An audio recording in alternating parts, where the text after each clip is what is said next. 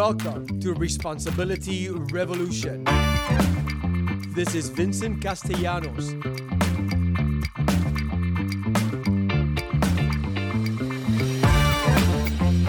Responsibility Revolution is taking responsibility for all things you. No one is responsible for your well being, you are.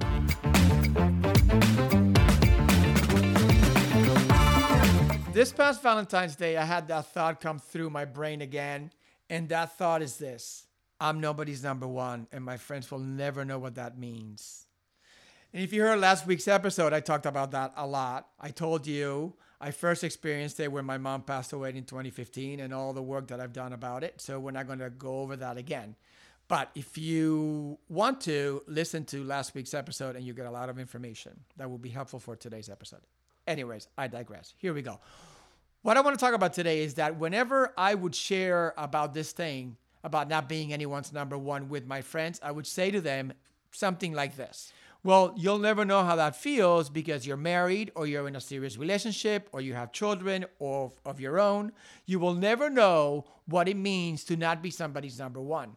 Yeah, you may be able to empathize with me, but you will never really know what it's like to no longer be anyone's number one.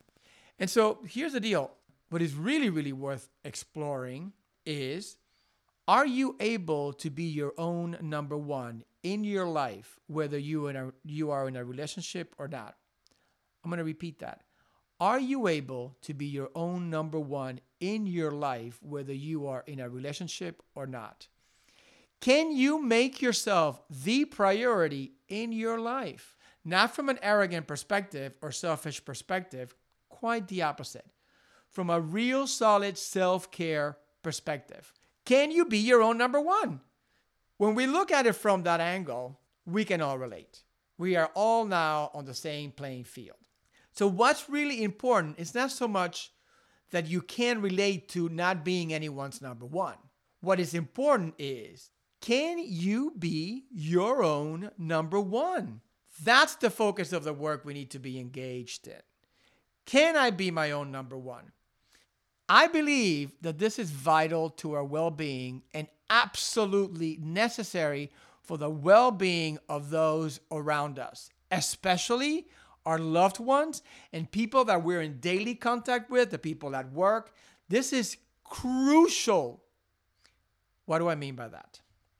If I am not in the best emotional, spiritual, mental, and physical shape possible, I will not be able to effectively be of service to others.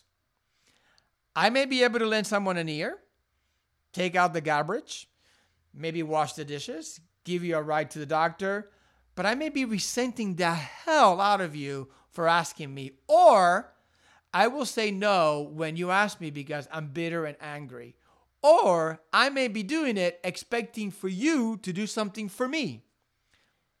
If I take it all the way down to the root, I realize that I haven't taken care of myself.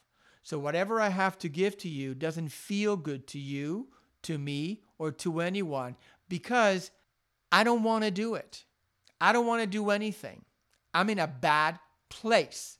I'm not taking care of myself. So I can't take care of you. I can't help you. Perfect example. When we get on a plane and those instructions come on, one of the first things they say is in case of an emergency, the oxygen mask will drop. Please put the oxygen mask on yourself first before helping anyone else. That is a metaphor for life. That is no nonsense. Life and death stuff, right? Why would it be any different in my day to day life?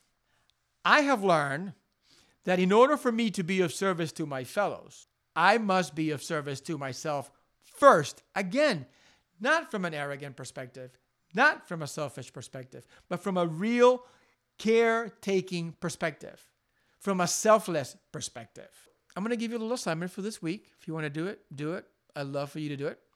Ask yourself Am I my own number one? And then write it down yes or no. If you answer yes, then ask yourself, what does that mean? How do I know that I am my own number one? What are the actions that I take that tell me that I am my own number one? If the answer is no, write it down. Then I invite you to write down all the people in your life that come before you and see where you end up on that list. You may be surprised where you end up on that list.